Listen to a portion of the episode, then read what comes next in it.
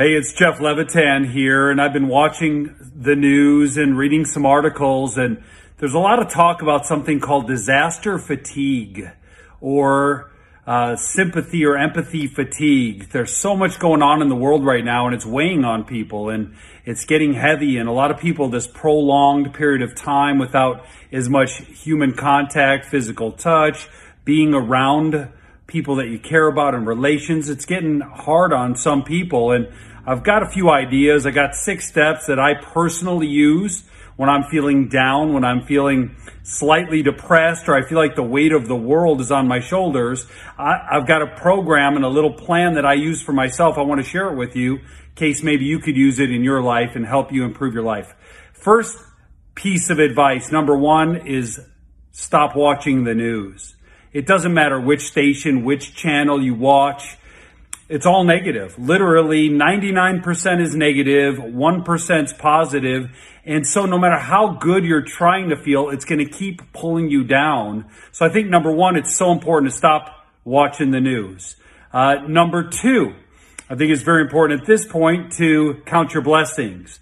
Just pull out a sheet of paper and write down all the things you're thankful for. If you're feeling the weight of the world on your shoulders, it might be hard to come up with your first one or your first two or three. But as you think about things you're just grateful for, that you're still happy for, and you start writing these things down, it'll focus your attention on the good in your life and not the bad.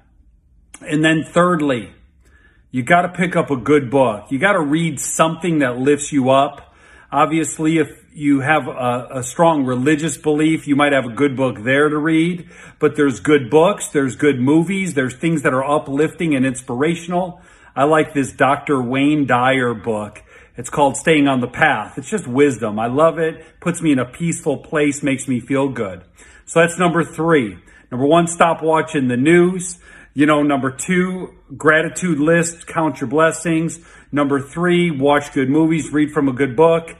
Uh, number four, write your goals or reread your goals if they're already written down to get you focused on the future instead of your past. It's so important to focus on where you're going instead of where you've been. You've got to refocus your attention forward instead of in the past. The past isn't feeling good. The condition and situation now isn't feeling good. You got to focus on the future.